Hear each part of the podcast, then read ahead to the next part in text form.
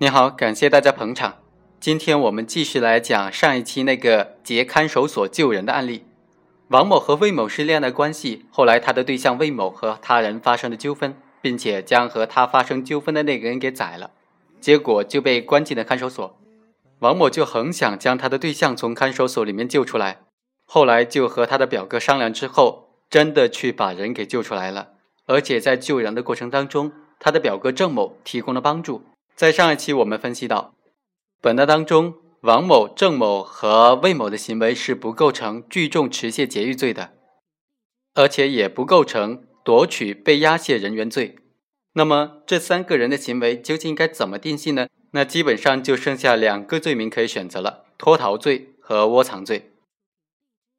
所谓脱逃罪，按照刑法第三百一十六条的规定，是指依法被关押的罪犯、被告人、犯罪嫌疑人脱离监管的行为。作为被依法关押的犯罪嫌疑人魏某，在王某的策划、安排和直接的截取之下，从看守所里面逃离了，严重的侵犯了司法监管的秩序。我们认为他的这种行为是完全符合脱逃罪的犯罪构成特征的。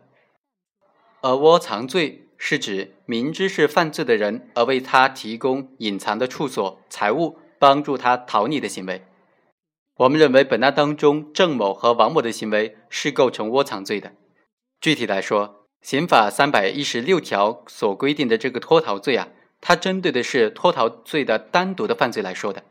根据刑法第二十五条的规定，共同犯罪是两人以上共同故意犯罪。刑法分则当中，除了对必要共同犯罪做出了明确规定之外，对于既可以由一个人单独完成，也可以由两个人以上来共同实施的非必要的共同犯罪，刑法分则并没有分别作出规定。实际上，由于非必要的共同犯罪的主体非常复杂，刑法立法不可能也没有必要对这种非必要的共同犯罪的主体都做出非常详细的规定。脱逃罪显然是非必要的共同犯罪，它既可以由单独的个人构成，也可以由两人以上共同故意来实施；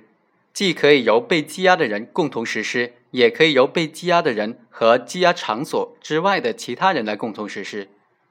本案当中，王某为了使魏某从看守所里面逃离，采取的是破坏监管设施的手段，为魏某的逃离创造各种条件，并且伪装成看守所的干警，将魏某从看守所里面带出来，使得魏某逃离了司法监管。虽然最初魏某并没有打算和王某共同的脱逃，共谋脱逃，但是王某打开监仓叫魏某出来之后，魏某知道王某的目的之后，顺从的跟着王某一起脱逃了。两个人形成的是脱逃犯罪的共同犯意，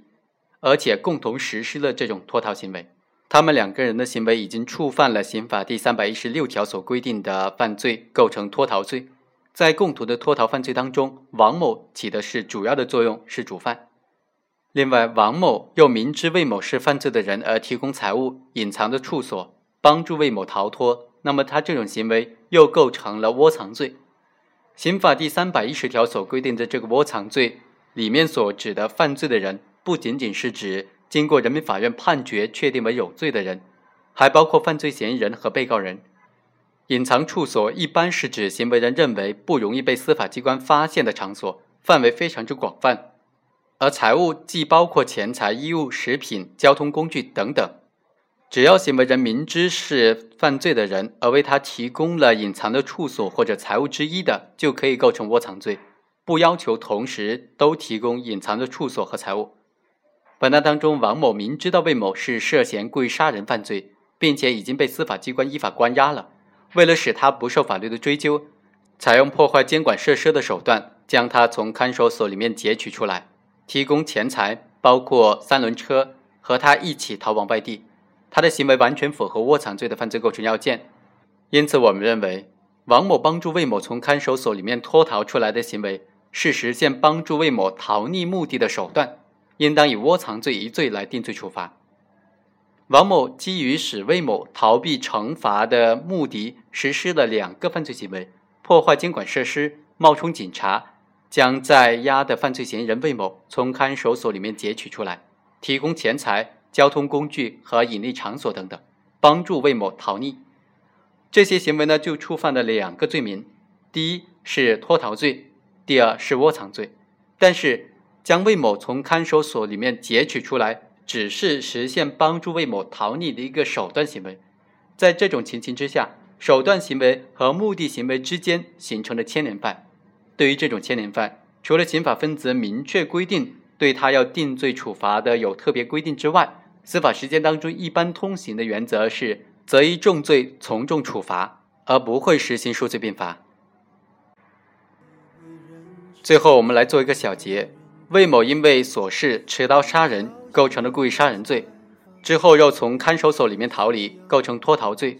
王某和郑某明知魏某是犯罪的人，而帮助他逃匿，构成窝藏罪。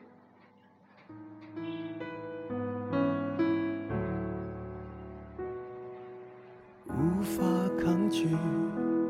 无法躲避，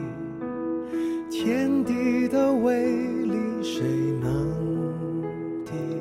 以上就是本期的全部内容了，下期再会。